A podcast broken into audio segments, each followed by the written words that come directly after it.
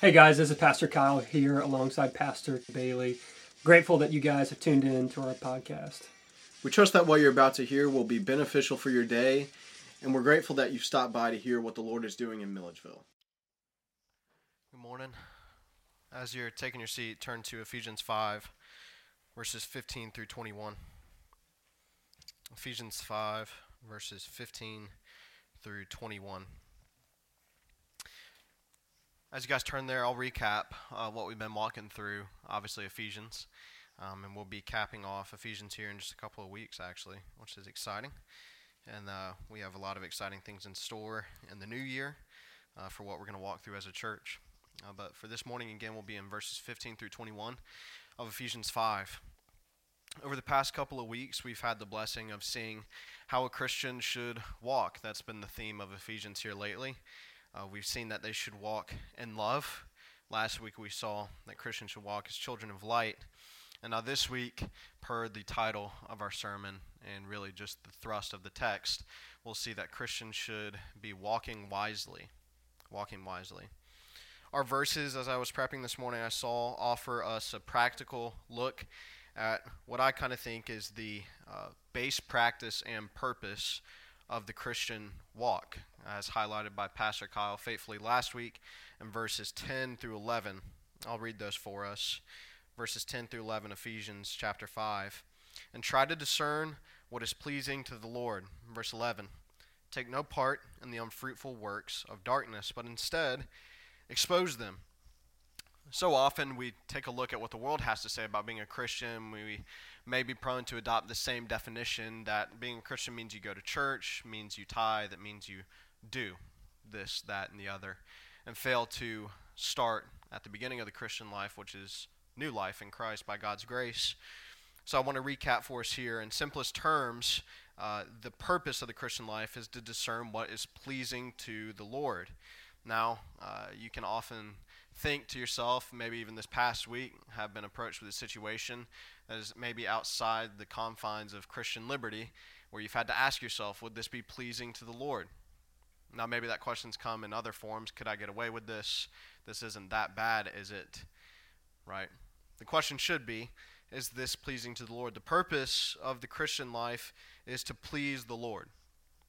Simply put, the purpose of the Christian life is to please the Lord. There's so much that's implicit in that. I wish we had the time to go through. Uh, Pastor Piper, John Piper, would say that the greatest call of the Christian life is to enjoy the Lord, um, and from that, have the fullness of life, have the most uh, vitality of life, most peaceable living. Scripture would agree. The purpose of the Christian life is to please the Lord. Now, how this is practiced, how this is carried out, is by, pay attention to this, abstaining from and overturning darkness abstaining from, and overturning darkness, exposing darkness. Now, I want to go ahead and warn you that this message will have some teeth this evening if you look ahead in your brochure, bulletin, hybrid. You'll see one of the questions that I want to leave you guys asking yourself is Are you alive in Christ and how do you know? Are you alive in Christ and how do you know? It's been my prayer this week um, that you wouldn't, nor that I would not deliver this as a unnecessarily hammering text, but I believe it has something important for us to offer, even for the Christian who is most assured in their salvation, or for the one who may be wondering, or for the one who should be wondering. It's my hope as the Lord certainly worked on me this week, that we would receive what God has to say with all humility and see maybe where the global church, perhaps us as individual members of the church, have failed in abstaining from darkness and exposing it in our own lives. I think it doesn't take long to look at the state of the world and see that it is pretty muddy and it's pretty broken.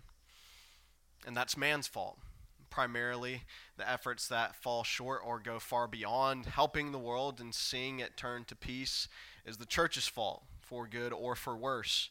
I was blessed this week by an episode of a podcast from a, a guy named Les Lanphere. You know his name if you watch The Calvinist or Spirit and Truth uh, movies. um, and he was doing an episode on Christian creators and how throughout the history of the world we see so many famous, or rather not famous Christians who make famous things, such as Morse code, telecommunication, orphanages, hospitals, at the hands of Christians. And on the other hand, we can see where Christians have fallen short throughout the veins of history as homosexuality is not just accepted but celebrated today, where people will go to bat for someone to not receive the death penalty for killing their daughter and innocent couples, and where abortion is not just tolerated but funded, spread. We can go on down the list. You've often heard that before. This has come from the church not just abstaining from, also not exposing darkness. Baptists get their own knock on this, and it came to mind this week as Baptists have that uh, age old wives' tale of uh, being alcoholics. That's just an example. No, it's not true for any of your elders here. I promise. All right, and it's our job to make sure it's not. But that just goes to show Christians for the longest time have done a pretty good job, especially in our parents. I say our parents, mine are sitting here. And their parents' age have done a wonderful job in some aspects of abstaining from darkness. But this has looked like the church developing a new form of monastery of just going out into their own wilderness away from the world. Because that doesn't require any exposing of their own darkness. And so, why am I saying all this? Why is this such a serious text? If you read ahead, it may not seem like that at first glance, but all of that to say, for us to properly execute, understand, and make sure we finish the race well between the purpose and the practice of the Christian life, it requires biblical wisdom. It requires biblical wisdom. So, my aim this morning is that we would come away understanding biblical wisdom, wanting biblical wisdom, and then ultimately walking in biblical wisdom, walking wisely. All right? You guys on board with me? All right, buckle in. Go before the Lord in prayer with me. Again, I would just ask, oftentimes, I know we charge you to pray uh, for yourself and what you need, but um, per the text this morning, I think we all need humility this morning before God's word. So pray for yourself that you would receive what you need. What you need, no matter what you come in here with, no matter where you've been, even if that's salvation. Pray you would receive what you need from the Lord this morning. All right. Father, be with us as we come before you this morning. We thank you that we even have the privilege of worshiping you, that we get to gather as a body where so many are being barred from doing so, and so many fall under those who won't lead them in doing so. We just praise you for the opportunity to worship you. I pray that on the other side of the sermon this morning, we would be able to sing more joyfully, live more peaceably, and more confidently in you, who you are as our Savior. Be with us, Father. Humble us. Grant to us salvation for those who need. Please give us repentance and the courage to do so. And above all, give us the humility to be low in the dirt this morning and look up to you, our Father, our Lord our only hope. We ask all this in your Son's name by your Holy Spirit and according to your will. Amen. Amen. Read with me to start off here verses 15 through 17. Ephesians 5, verses 15 through 17. This is what I believe outlines and highlights our call and helps us to understand what biblical wisdom is. Verses 15 through 17. Look carefully then how you walk, not as unwise, but as wise making the best use of the time because the days are evil. Therefore, do not be foolish, but understand what the will of the Lord is. Now, I want to go ahead and get out in front of this. You may be uh, considering, well, in what instances will I need to understand what the will of the Lord is? I would say for all of them. Every decision you make, you need to know what the will of the Lord is. Now, this falls under different categories, and I, I, want you guys to hear this and then jot it down and forget it for the rest of the sermon, okay? This isn't a sermon on Christian liberty and where the confines of that are. Now, what Christian liberty is, is oftentimes quoted as the boundaries in which you can enjoy God, meaning all the things you can do that scripturally doesn't explicitly denounce. Uh, for example, Scripture does not tell me what color to paint the nursery walls. Abby and I have the freedom to do that. But Scripture does help me understand there is a color I could paint the walls that will help Ezra grow up into some form of manhood. And that color is not pink, it ended up being a light blue. Now, we had the freedom to do pink, but it would not have been wise. See what I'm saying? Now, on the other hand, Scripture also is very clear to us that we are to submit to authorities that He places over us, God places over us, as long as they are not going against the law of God. So, for college students here, a popular one is well, what's so bad with underage drinking? Point blank, God tells you not to. You still exercise biblical wisdom. In that instance, it's just more explicit. This is what I would like to call our common convictions that the church should have globally meaning the church should stand against injustice. It should stand against abortion full heartedly. But oftentimes it stands more uniformed and more on the same page as to whether or not the pews should have cushions or not, things that simply do not matter. Okay? Does that make sense?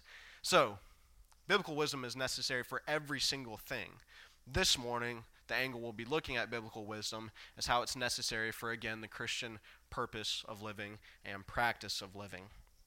To start with, Christians don't, as children of God, walk according to their personal preference in terms of obedience to God. Christians don't walk according to personal preference, they walk according to Christ centered convictions.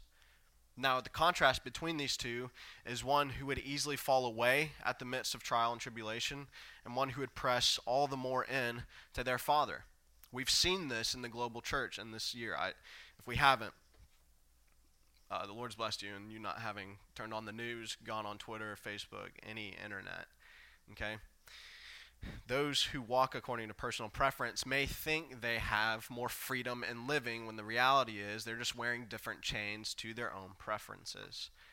Whether that's how they spend their time and what they do or don't do, oftentimes sacrificing time with the Lord or those who walk in Christ centered conviction understand the necessary hills to die on as Christians and will gladly stand on them. Scripture calls us to this. Scripture leaves little room for Christians to live relatively, meaning there's various truths, and if it works for you, then it works for you. Who am I to tell you otherwise? This is something we've hit on before. To go a little bit deeper with this thought, biblical wisdom for us to understand here as Christians, especially to take a look back at biblical wisdom is not this ivory towered factor that's confined to the minds that are leading Christian thought.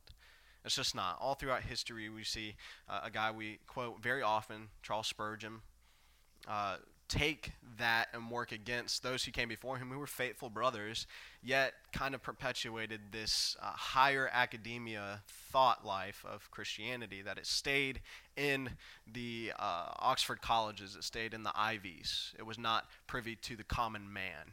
Now, Spurgeon pushed back against this with the Common Man's College, Bible college that was for farmhands plumbers equivocally to today, for those who had jobs but wanted to know their Lord better and serve Him more fully. So, biblical wisdom, I want to go ahead and say, is not just for your pastors. Christians, true Christians, don't look at biblical wisdom how the Catholics do. It's not just reserved for the popes and the papacy. There's no mediator necessary between God and His children. Biblical wisdom is allotted to anybody who has a renewed mind, new eyes, and ears to hear, see, read God's Word. So, biblical wisdom is for all of us, and that's a blessing. But it also means we're on the hook to digest God's Word and be biblically wise. So, like I said at the outset, our efforts are rooted in the promise that biblical wisdom is given to those who seek it, those who ask for it. It's also important for us to understand that biblical wisdom is a sure foundation for us to walk on, not a perch for us to sit in. Okay? Biblical, found, biblical wisdom is a sure foundation for us to walk on, to take what we learn, apply it in our lives, not just through discussion with one another, but in how we practically live. Meaning, if we read a text in the Lord's Word on generosity, it does not do us any good, nor does it do fellow brothers and sisters any good, nor does it do the world any good. If all that does is spur us to go sit around a coffee table discussing how we should be generous without ever being generous. Does that make sense? The fullness of that thought would just be uh, making the brother or sister across from you pay for your coffee after sitting down, talk about generosity. It doesn't make sense. So, biblical wisdom gives us legs to walk, and we have to actually use them to walk. Otherwise, we may not be as biblically wise as we think. J.I. Packer is a man who said this uh, biblical theology does no good until it trickles from the mind to the fingertips. I mean, it doesn't make any difference until it moves our feet, our hands. And being in the church and being in this church, I know it certainly moves our minds and it moves our mouths, but I have to pose the challenge. It doesn't move our hands, doesn't move our feet. This is something we've been blessed to talk about in biblical brotherhood and, and smaller groups of, of men is that being a biblical man, for example, is not just telling your wife how much you love her, it's showing it, serving her. In the same way, the church does not show its love for God just by talking about how much it loves God, just by showing up and singing songs unto God, things we're commanded to do. If there's no follow up and faithful works that show our love for God, the sharp challenge is we may not love Him as much as we sing we do, as much as we say we do. Biblical wisdom helps us see the difference, it gives us legs to walk. Looking at the rest of those verses there, we see a charge from Paul to look carefully then how you walk, not as unwise, but as wise. To refer back to the opening, this is something I feel like the global church, and if we're not careful, we can hear today to take to mean we walk on eggshells wherever we go. Uh, Thanksgiving wasn't too long ago. Oftentimes, we can take this call from Paul to look carefully and place ourselves at the Thanksgiving table and hear that relative uh, talking about uh, it's political season, how uh, God is a problem and how capitalism is evil and the church is the villain. And our looking carefully as the church may lead us to just think, well, here's not the time and place. I just won't say anything. I don't want to ruffle feathers. Now, if you know me, you know that I'm more prone to ruffle than not. And that's something I've had to grow in, and the Lord has certainly pruned me in. But I can tell you, as Scripture does, that that is the time to ruffle feathers. Okay? Men who are married and prayerfully will be one day, it would be as if you're standing there with somebody you do not know, and they spit in your wife's face, and you don't do a single thing about it. We'd be more prone to have fisticuffs with a complete stranger than we would to defend our God in those situations. You see what I'm saying? We have to have biblical wisdom to understand that in those situations, we have to go to bat for our God. Not because he's on trial, but because the one who may be slandering him is kindling his wrath. So we're actually going to bat in defense for our Creator and for their good. Even if they don't leave the conversation changed and salvation, they may leave with common grace of God that they don't run their mouth quite as much and don't kindle as much wrath. That's the church's job. We put ourselves in difficult places and we speak truth. Otherwise, the world is just waiting for the flames. So, yes, we must look carefully, but that doesn't mean walk on eggshells, nor does it mean we corner ourselves off as the church.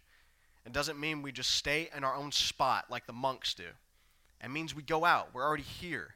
We seek the change of our city, like Jeremiah tells us.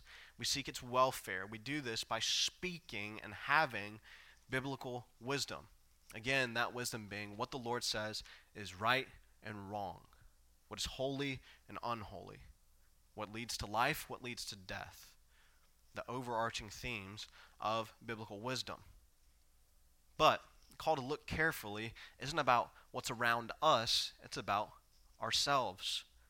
We need to take proper self examination before we end up in those situations, like the Thanksgiving dinner, like street evangelism, like our classrooms, like so many of you have sat in. I've heard, Jack, we've had so many conversations about the liberal leaning classrooms. All those instances require us to take stock of ourselves ahead of time and think, what is going to be brought up that I don't know in Scripture? What am I going to have to equip myself with to defend? To not just abstain from darkness, but expose it.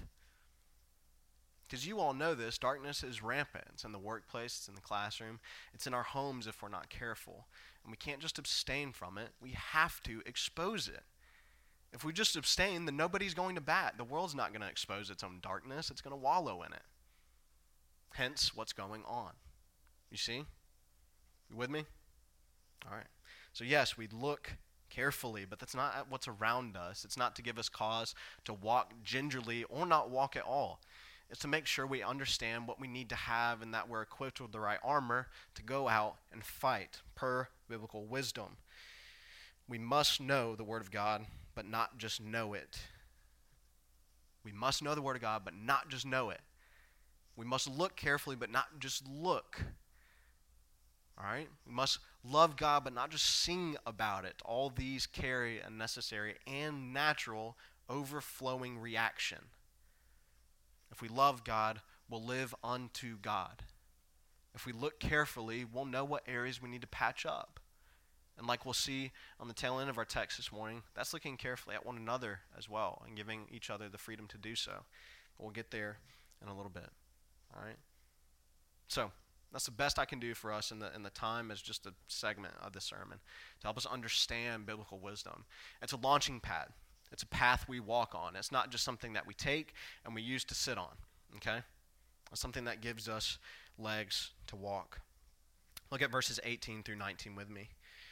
And do not get drunk with wine, for that is debauchery, but be filled with the Spirit addressing one another in psalms and hymns and spiritual songs, singing and making melody to the Lord with your heart.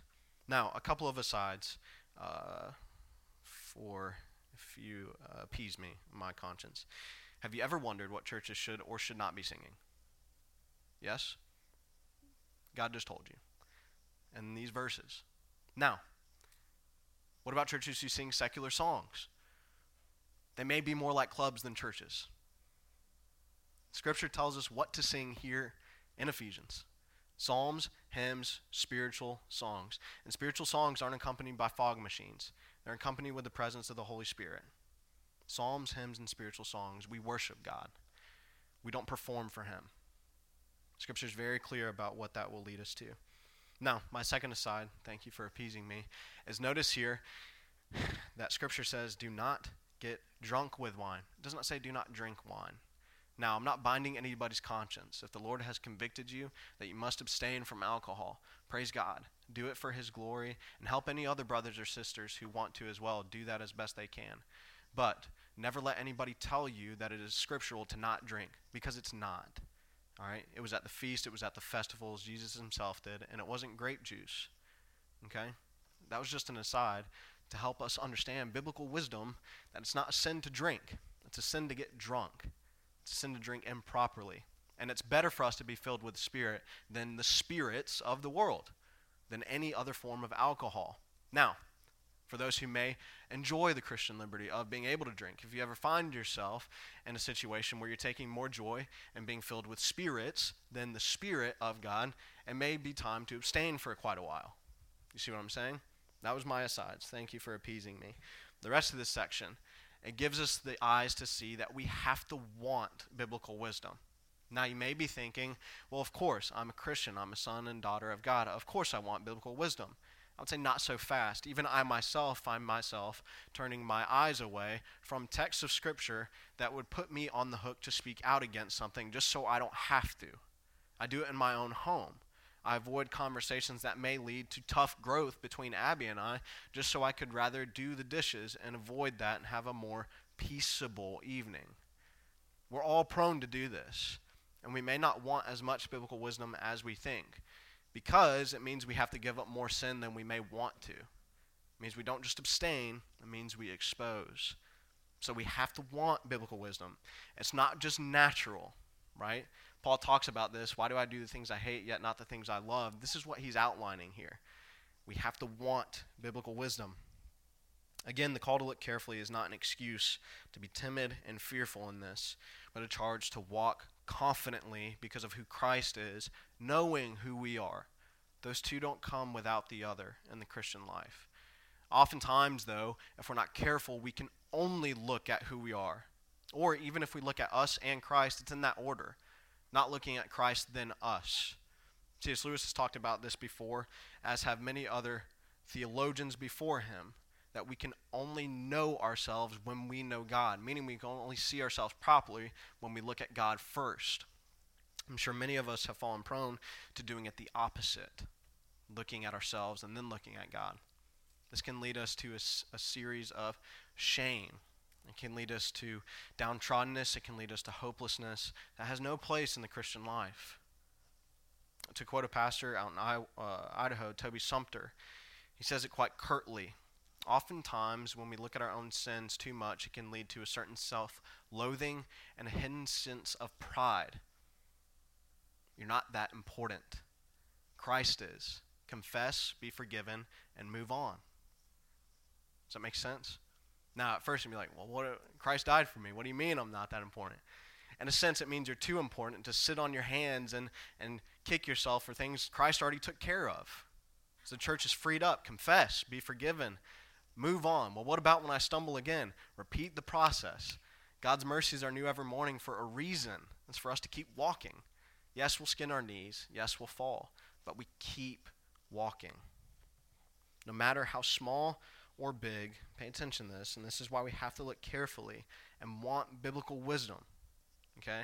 No matter how small or big a rock is, it will always make ripples when it breaks water. The same way is true for our actions. They never come without consequences, one way or the other. For us as Christians, growth does not just happen, complacency does not just happen. And this is the thread all throughout Ephesians here is that this is the cause, this is the fruit of what we planted a week, a month, a year ago. That's why we have to want biblical wisdom so we can make sure we are setting ourselves up for increased trust in God and peaceable living not just prosperous, but peaceable. That comes from exercising biblical wisdom. It means we have to want it. We don't just get it by osmosis. We have to dig ourselves deep into the Word of God and then walk in it. Okay? Look at verses 20 through 21 with me here. 20 through 21. What does all this mean for us as Christians? You may be in a spot today where you have a better understanding of biblical wisdom than not. And you may even want biblical wisdom so much so that you find yourself not having the time to read as much as you would like because you have to work faithfully, serve faithfully in all these other places. So this may come naturally to you, what we're about to read. Now, on the other hand, you may have come in here with not as full of an understanding of biblical wisdom, and maybe not wanting it as much as you think you did. So, verses 20 and 21 may seem like a foreign concept. On the other hand, altogether, this may all be new. And praise God that you're getting to hear His word. Nevertheless, verses 20 and 21. The result of this Christian living follows giving thanks always and for everything to God the Father in the name of our Lord Jesus Christ, submitting to one another out of reverence for Christ. Ahead of this section, I want to say that I'm fully aware the Christian life is not filled with blissful ignorance and a worldly sense of happy. If you've been walking with the Lord for quite some time, chances are He has refined you through suffering. And that leaves spiritual scars. I'm not ignorant to that, I promise. This comes through sickness, this comes through death. It may even come through new life and opportunity that reminds us of scars we already carry. It comes through anxieties and depressions comes in disbelief, it comes in perhaps being hurt by one another in the church. Scripture's call is still true in verse 20 giving thanks always and for everything. I want to free us from a common misunderstanding in the modern church and modern Christianity today. Giving thanks is not always done in a mountaintop, on a mountaintop, rather. It's often done in the valley. All this life, if you look at it properly, is a valley. It's a beautiful one. Nevertheless, it's a valley. Christ is our mountaintop. That's where we're heading. Rather, it's what's coming to us. Giving thanks always does not change based on our circumstances. Reason being, our circumstances don't change who Christ is and what He's done for His children. You can go down the list and even pen out your worst fears on the left side of a paper. And on the right side, Scripture will have an answer for every single one of them. And the answer is not hopelessness, it's true hope. It's reminders that our afflictions are light and momentary. not because of what they are, but because of what outweighs them. It's eternal weight of glory. So please hear me when I say that the Christian life is marked by giving thanks always. Does not mean always having a smile on your face. It means keeping at the forefront of your mind, of your heart, of your mouth, the glory of God, so that when those valleys do have their depths, when we do find ourselves struggling for air without even anything going on, understand the call is still to give thanks. That's your only way out. In any situation, look back on your own life as you've walked with the Lord, as He's brought you along. You have surely never found your way to hope through disbelief, right? Never found your way to hope by not worshiping. You found your way to hope and hope again and hope again through worshiping through tears, through praying on bent knee, even when you can't voice words. So I want to make it very clear for us that true Christian life is marked by thanksgiving always for every single thing. Everything. That includes the losses, that includes the hurts, that includes the pain, because God will always replace it with new life in Him. As we waste away, we're renewed. Scripture is filled with these beautiful paradoxes, and the Christian responsibility is to give thanks always through everything. Does that make sense? It doesn't have to be with a smile, but it is with full hope and assurance of who God is, what He's done, and what He's promised He is doing and will do. For the Christian, that's enough. It's more than enough. And Paul would tell us elsewhere that it's better, it's more worth, it's richer than everything. Everything. Money, resource, even the answer to the most common problem you may have is knowing God. As we look at how to walk wisely, we have to understand what we may have heard before is that the start of wisdom is the fear of the Lord. The fear of the Lord. Now, we talked about this a little bit in our Sola series, and we've talked about this elsewhere, and that Luther does a wonderful job explaining that this fear is not as a servant would have of their master, just awaiting the next punishment. It's proper fear you would have of the kindest of fathers, that we would not want to disappoint him, because we can grieve his heart with our disobedience. Okay? So when we fear the Lord, we have the beginning, we have the necessary and sole prerequisite along with salvation, to exercise biblical wisdom. Now, not only is wisdom begun with the fear of the Lord, the proper response then of that fear with biblical wisdom is loving submission. Loving submission. This is salvation. This is Christian salvation, isn't it? We see who God is, we see who we are, we see Christ as mediator, and we lovingly submit because we know nothing is better. Nothing could touch life in Christ, even with all its scars. The burdens aren't so burdensome when Christ has already carried them. The suffering isn't so filled with hope, uh, despair, and hopelessness when we saw Christ suffer to the uttermost in every way, spiritually, emotionally, physically, as he was truly man. What this also means for the Christian and for all of creation is that if God made it, he orders it, and he made everything. If God made it, he gets to tell it what to do. Romans 8 is very clear, and he made everything, including one's number of days and how those days are best spent. Now, I got to talk about this with, again, some guys on a wonderful, brisk Saturday morning, as we have to understand the world is under the same covenant of grace as the church. Now, let me tease this out. The world is under the same covenant of grace as the church. The difference is it's in rebellion to that covenant. Okay? Romans 1 is clear. The world knows God through creation, through what he has done, through the grace that he shows them, and even their breath and their supply and their sustenance. They know him. They know him about as much as some in the church might. The difference is they are in rebellion against him. Hence, they're kindling up wrath, and the church, through its obedience and its love for God, is storing up for itself a treasure that is imperishable and will not be touched, even by its own members. It's preserved by Christ. Now, why does this matter? Because it's important for us to remember that there's not much that's different between the church and the world apart from God's grace. And that should cause the church to look terribly different from the world. Now, many different thoughts may be popping up about, well, how does the church look different? Well, they manage their time differently to start with, but you can even do that moralistically. You gather somewhere with a group on Sunday. The world does that too. It's called a supermarket, and they come there for sustenance, like the church comes here for sustenance. The difference is spiritual and physical. So it's not too terribly different, right?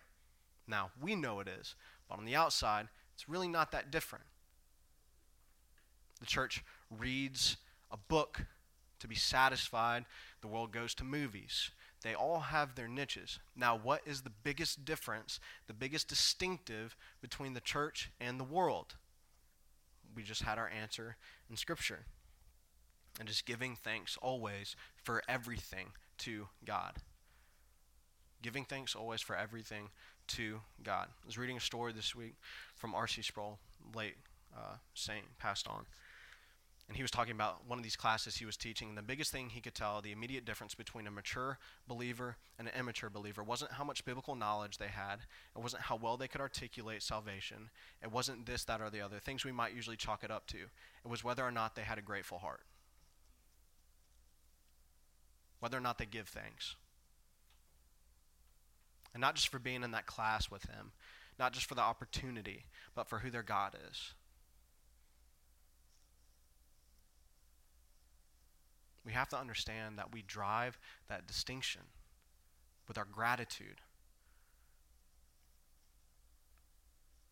We're on the hook. We can't complain the same way the world does when we go into work. We can't. Are you free to? Absolutely. It will not benefit your soul. We give thanks for provision, even if it comes through jobs we hate. We can't carry on in hopelessness the same way the world will when, su- when suffering comes. The church can't. Not because it's not free to, just because it's not beneficial to your soul. We can't sit for an extended period of time just being okay, not digging into the Word of God, seeing what gives us hope.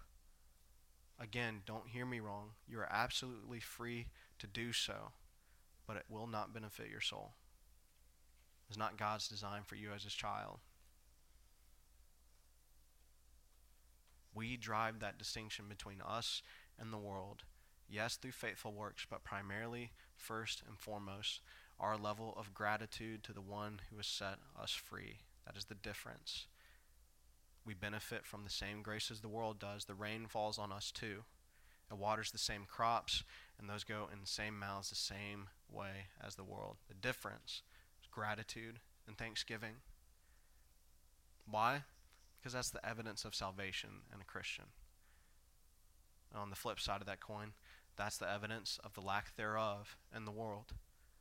There's no cause for thanksgiving for them. There's every cause for thanksgiving for the Christian. As I was preparing to talk about biblical wisdom at this mental image that I feel like many in the church may have is that when we hear even the topic of biblical wisdom, we think of ourselves being on one side of a bottomless chasm and God being on the other, and it's bridged by the narrowest of gates. And biblical wisdom is sort of that guide to tell us where not to step lest we fall, right? Does sound familiar? Maybe it's just me. This is kind of the picture I had of biblical wisdom, that list of do's and don'ts that leads to either a prosperous life or not. It's kind of the mental image I feel like much of the church may have of biblical wisdom. Here's what's important for us, and I say this, and please, even now, ask for the Lord to humble you. If biblical wisdom is simply a list of do's and don'ts for a better or best way of living. Not the primary vehicle by which you know, enjoy, and worship, and love God. you may be operating under a false, false gospel of works. That may not be true for any of you. It may be true for someone you know. Or it may be true for some of you. If we look at biblical wisdom as a litmus for what we're supposed to do and not do, as opposed to what who we are supposed to enjoy. Take that mental image again. Biblical wisdom is not just a guide for us between uh, where we are and where God is. Understand the order of Scripture. God is coming back to us. So we're not crossing any bridge. I know the Romans Road illustration. It's a pet peeve. We don't cross anything. God's coming back to us. We're building his kingdom where we are. And by the way, he's already with us. How do we know that? Through biblical wisdom. Where's our source? His word. The Christian life is marked by giving thanks always, not by occasional gratitude.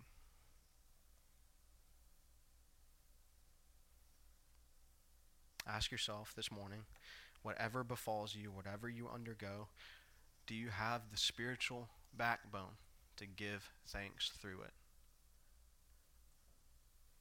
Or are you suffering at the hands of occasional gratitude?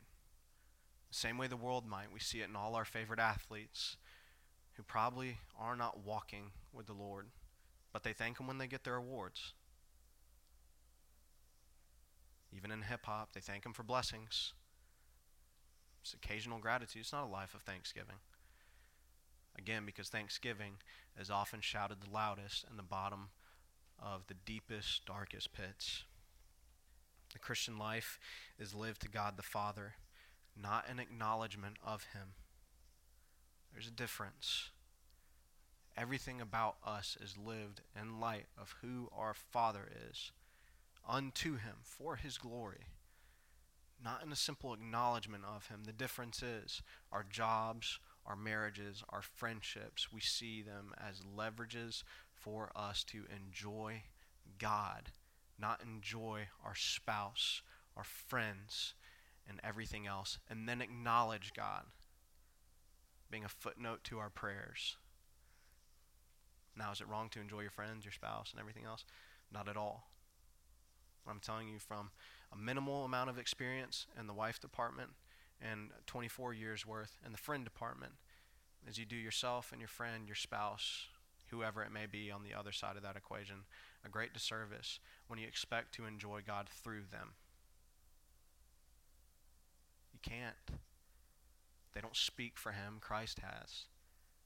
You enjoy them most, you enjoy your job, you enjoy your life most when you first enjoy God as your Father. This last point here the Christian life is lived in the name and work of Christ our Lord. Not in the name of Christ and our own works. You need to hear this. You need to understand that the Christian life is not a trail that you walk on to get to God. If you are with God, if you're saved, that means He is with you now. That's cause for great thanksgiving. The angels are envious of what we have by way of the Holy Spirit. Satan can't touch us, even if he does, we just go home.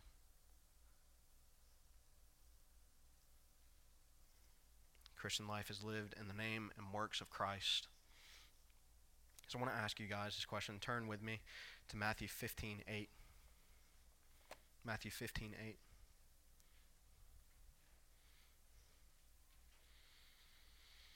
And as I ask these questions again, I, I'm just praying, even now, I prayed this week.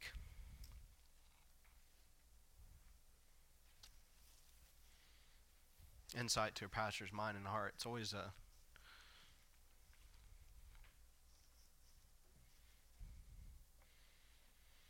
it's always a great joy to be up here. It's always a great joy to read the Word of God and exposit it. Reason being, we preach this to ourselves before you hear even a an ounce of it, and oftentimes to our wives first, and then you guys. So, so it's always a joy. But it always carries a great weight as well, a great conviction. So, again, the question I'm posing to you are you alive in Christ? How do you know?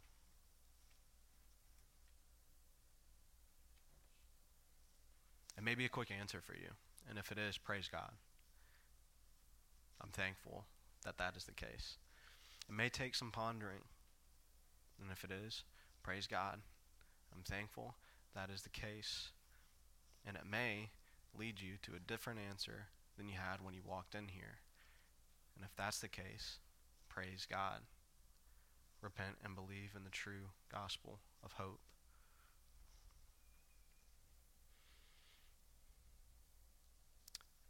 So I don't want to come off as the bad guy for posing these questions, nor do I want you to think I'm attacking you. But if the Spirit is stirring in you, please submit to Him and allow Him to. The gospel, the knowledge of it, that we are sinful and God is holy. And that requires payment. And it came by way of a perfect Savior named Jesus Christ who lived the perfect life suffered everything we endure today, even more than we ever could, and then died the death that our disobedience warrants on the cross. The gospel. A loving God who is perfect and holy died for his sinful creation, who denounced them time and time again, and graciously pulls them back from themselves even after they have a new heart. That knowledge might be in your mind but has it renewed your mind? It might be in your head, it might rattle around, but has it renewed your mind?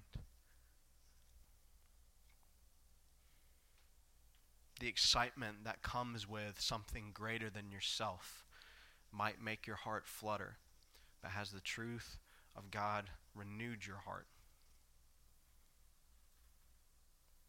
Hearing the stories of Scripture might make it beat faster, it might make it tremble. But has it given you a new heart?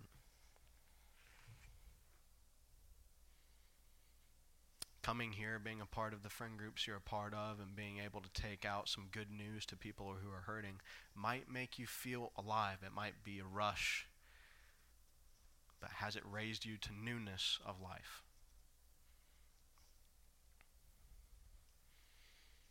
No. The reason I have to, have to, in light of biblical wisdom and, and my conscience being bound to it, pose this is because of Matthew 15 8. This is Christ's words. Matthew 15, I'll start at verse 7 for context. You hypocrites, well did Isaiah prophesy of you when he said, This people honors me with their lips, but their heart is far from me. To me, this is the scariest verse in Scripture. Because it precedes what God will say to those who think they know Him and don't. It's depart from me. I have to call your mind to attention and invite you to sit and answer the question Are you alive in Christ? How do you know? Again, the answer may be quick. If it is, leave with more courage than you came in with. Walk more confidently. Understand you've been ordered to do so, and that's a great relief. You don't have to go around thinking about what you should or should not do. And you're also free in secondary issues like what color to paint your wall. A faithful pastor of old said that the list of no's God gives his church are lost in the seas of yeses means we are far more free to enjoy God, but we may not be aware of it because we just look at what we're not allowed to do for our own good. I have to add a question is are you alive in Christ? How does your life show it? Truly, how does your life show it? Now, if the knee jerk answer is not. I'm eternally thankful unto God no matter what comes my way. I'm not saying you're not saved. But I am saying you must examine yourself and we're free to do so. We're allowed to. Because on the other side of that examination may be salvation. The Christian life is marked by giving thanks always, not just occasional gratitude unto God. Christian life is lived to God the Father, not just doing things for ourselves, acknowledging Him. The Christian life is lived in the name and works of Christ, not in His name by our works, nor is it in our name. So solemn, yes. Scripture will bring us there sometimes.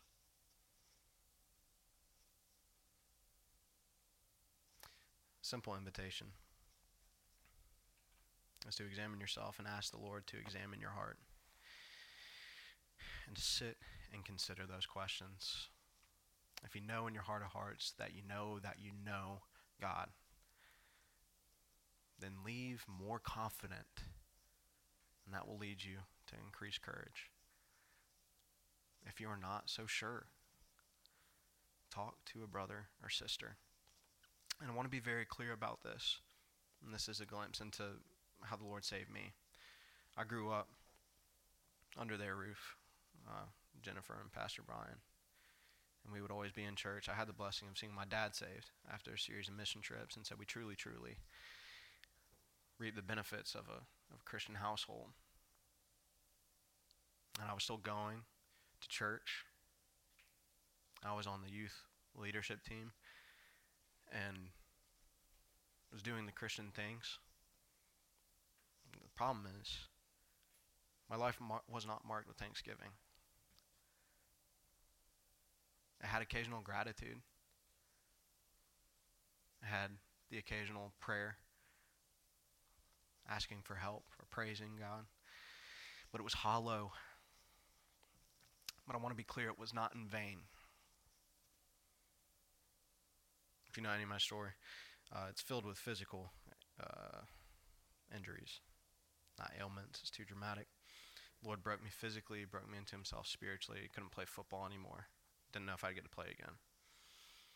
So I sat on the front pew of a youth retreat that was called Sex Camp because you're going into your freshman year naturally in a Southern Baptist church. That's the time you get the talk from the church if you haven't got it from your pops. You talk about sex. The Lord broke me and helped me realize I didn't have a single hope.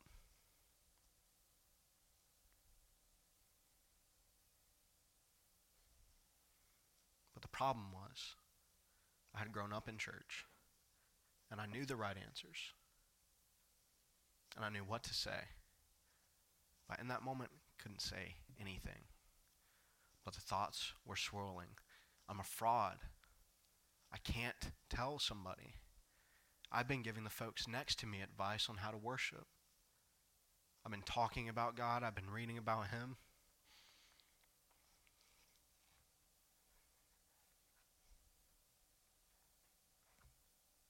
The fear was that it was all in vain. Now, little did I realize in that moment, and took till the 24th year prepping for this, none of it was in vain. Was it true worship? Absolutely not. Did I know God? Only as much as my sinful neighbor. About as much as maybe the Pharisees. Was I living a life marked by thanksgiving to God? I didn't have the resources to. None of that was in vain. It was also God could save me. So, again, in prepping for this, I didn't, just so you guys know, didn't prep with this with any of you who are church members in mind. I mean, in mind as far as praying for you goes, but it's not like this is a attack on any of you. It's a bound conscience that is telling you if you have been striving after God without God, if you've been close enough to Him to enjoy the feeling of Him, yet not the relationship of Him. If you find that you thought you were walking with Him, but have actually been far off, today is the day to repent and believe, knowing that nothing in the past has been in vain. It would be far worse to carry on a charade that will only hurt you. And you have the ability, and where you are sitting with a church family, like I did then, that will comfort you that this is new life in Christ, not a cause for hopelessness. Scripture is clear in Revelation, those who are without Christ in Revelation 21 8, their lot is the lake of fire that is coming. And folks are feeling the heat of that now. That's why they're burning down buildings. That's why they're murdering in the womb and outside. And that's why they're okay with it. In the same way, if we are alive in Christ and we know where we're going, we will begin to feel the press of that eternal weight of glory. So, in all of this, the undertone of this sermon is the effectual grace of God. Meaning it will change your life. Doesn't mean you'll have a, a smile plastered on your face. If anything, it may mean you collect more calluses on your hands. Your knees may be marked by bending in prayer. But it means your life will be changed. It means it will look different. It doesn't mean you climb higher on the ladder that the world is using. It means you sink deeper into thanksgiving for who God is. So, if you know that you know you are alive in Christ today, leave more confidently. Leave rejoicing all the more. If you are unsure, be willing and have the courage to talk with a brother or sister and be okay knowing that the worst potential outcome is you don't get to live for yourself anymore. You live in freedom in Christ. And if you're already at that point, please talk to one of us or talk to a member of your DNA. And do don't just don't carry on in death. Repent and believe. Receive the new heart that Christ is giving you. Receive the new mind that He is granting you. It comes along with true breath of life in your lungs and purpose for living by His glory and for His glory. Amen. We're not going to enter right into worship through song. Just sit and think wherever you fall on that. Go where you must. But we'll come back up in about five to seven minutes and close in worship through song. I just want to give this time. It's not to be a peaky thing. This isn't a youth group thing. It's just necessary. I feel like wherever you are, you may not be able to jump straight into worship through song.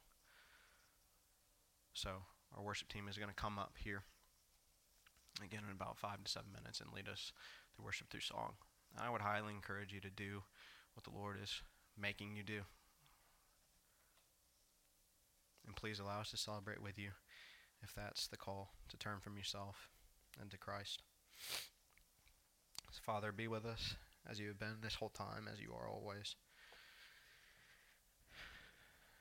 We know that you hold your people so carefully.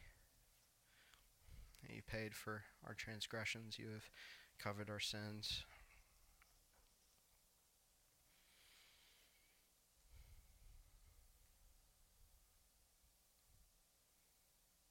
That at no point in our life, even in biblical wisdom, has it begun with where we are in our efforts to get to you. The theme of Christian life has always been you coming to us and replacing what was old with what's new. So, for those who are alive in you as your sons and daughters, are per- and perhaps just need to shake the dust that can accumulate and pray the gospel would fall new this morning. Not in hearing it presented a new way, not in having a new thought about it, but the fact that your mercy is new and that warrants something from us.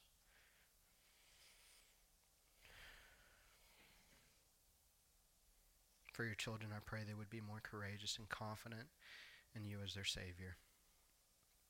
That they would spend less time looking at themselves and more time with their eyes fixed on you. And for the rest, God, those who are wondering and those who may realize they are lost without you, that life has done, been nothing but a, a string of occasional gratitude, of highs mixed with lows, of experiencing you. God, for all of us, I pray that we would understand that your grace, yes, absolutely should be experienced, but salvation is rooted in the effects that it has. And that is a life that is marked by thanksgiving through tears, through smiles, and through cries and songs. That no matter what comes our way, there's always cause for thanksgiving because of the new life you have given us. So I pray for those who are listening now, who may listen later, who may hear the condensed version of this from a church member, that you would give them the grace, the knowledge to know if true life is made real to them today, they would repent and turn from the nothingness of themselves in the world and find everything on the cross and at your right hand today in Christ. Be with us as we reflect before we finish our time together in worshiping through song. We ask all this in Christ's name. Amen.